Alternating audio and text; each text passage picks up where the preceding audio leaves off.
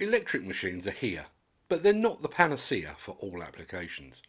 Hydrogen machines are exciting, but they remain a long way off. So if we're to reduce our environmental impact while reducing costs, we need to figure out how to maximise the fuels we have today. And a data-driven company called MachineMax does just that. Jennifer, tell me about MachineMax. What is MachineMax? Thanks, Mark. We're an equipment management platform. So, what that means is we will consolidate all machine data coming from machines for existing telematics, third party. Um, also, we'll provide hardware for non connected machines so that you have all your machine data in one place. And we'll bring in contextual data to understand why machines are operating in a certain way on site.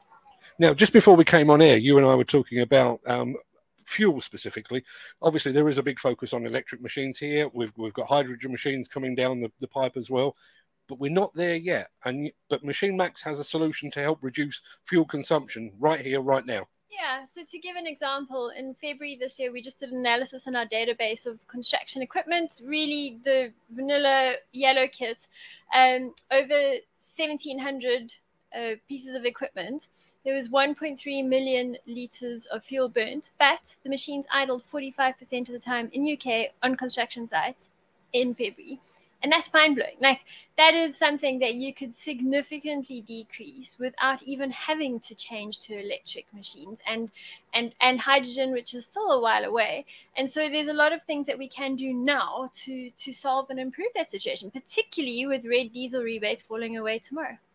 Now, with that in mind, what what can your system do? Is it a case of advising the the owners and the operators of those machines and then putting training in place, or or could we go even further than that and have auto idle or even auto shutdown on machines powered by telematics? So for one, it's putting all the data in a single place, which is really hard to do, particularly with the fragmented nature of UK, where a lot of the equipment's not owned by the construction or the contractors, it's rented. And so it's really hard to get that full picture of your machines on one site. And that's what we do. We bring that in, we tell you how much idling is happening, when it's happening in real time, and where it's happening.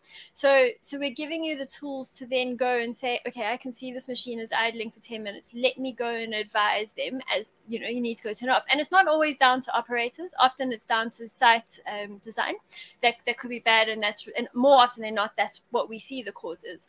Um, but, but so, so we're also in Journey, relatively new new company, the next step for us is really implementing a good change management solution where it is, to your point, alerting someone in real time without someone having to look in the platform and just say, turn off your machine right now. Like you you're not doing good things. Um, one of the things that we've we've covered quite a bit on this show in the past is this idea of um, the gamification of of systems. This sounds like an ideal opportunity for that. You know, to have teams of operators, you know, how how low can you get your fuel consumption? Follow it with the telematics and, and literally reduce the idle, idling hours to virtually zero, I guess. Yeah. Um, gamification is something that comes up a lot, and, and definitely you, you can go that route, and, and it would help. I think to earlier points, it's it's not always due to the operator, and we don't see that you will ever be able to get down to zero idling. There's also some realities on site where people idle because maybe it's zero degrees and they want to stay warm in their machine and, and then so then it's our responsibility as companies to say what else can we do can we put an electric heater in that machine so that the operator doesn't need to keep the machine on so um, gamification definitely helps and that will get it down in terms of driver behaviors but then there's still some work to do thereafter or in parallel to to improve that coming away from that need to keep warm, and frankly, I'm sat in a in a cabin right now with the heating on, so I, I, I, can relate to that entirely. But one of the things that uh, did your analysis of those machines look at individual types of machines? Because uh, from my experience, things like site dumpers and um, cabins and generators, they're the ones that seem to be the worst worst culprits for idling when they don't need to be.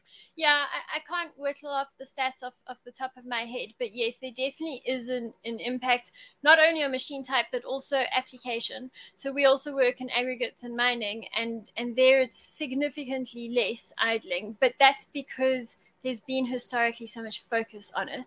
Um, and so it's just, it's really considered an extremely bad habit in those industries. So it does vary machine type and application. And also, even within construction, you know, bulk earthworks, depending on, on what exactly it is that you're doing, we do see various various rates.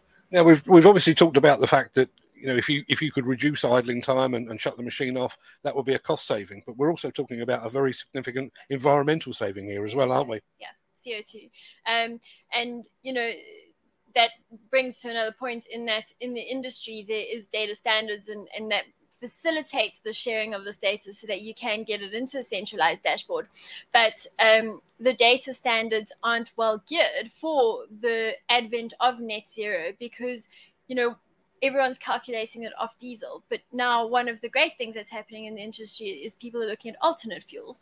And so, as an industry, we also need to work together to define data standards so that not just Machine Max, but anyone who wants to report on the implication of CO2 and fuels calculated correctly. We need to know what the engine tier is. We need to know what fuel type the machine is using so that we can improve those calculations. But the baseline is the fundamental, and from there we can look at how to improve.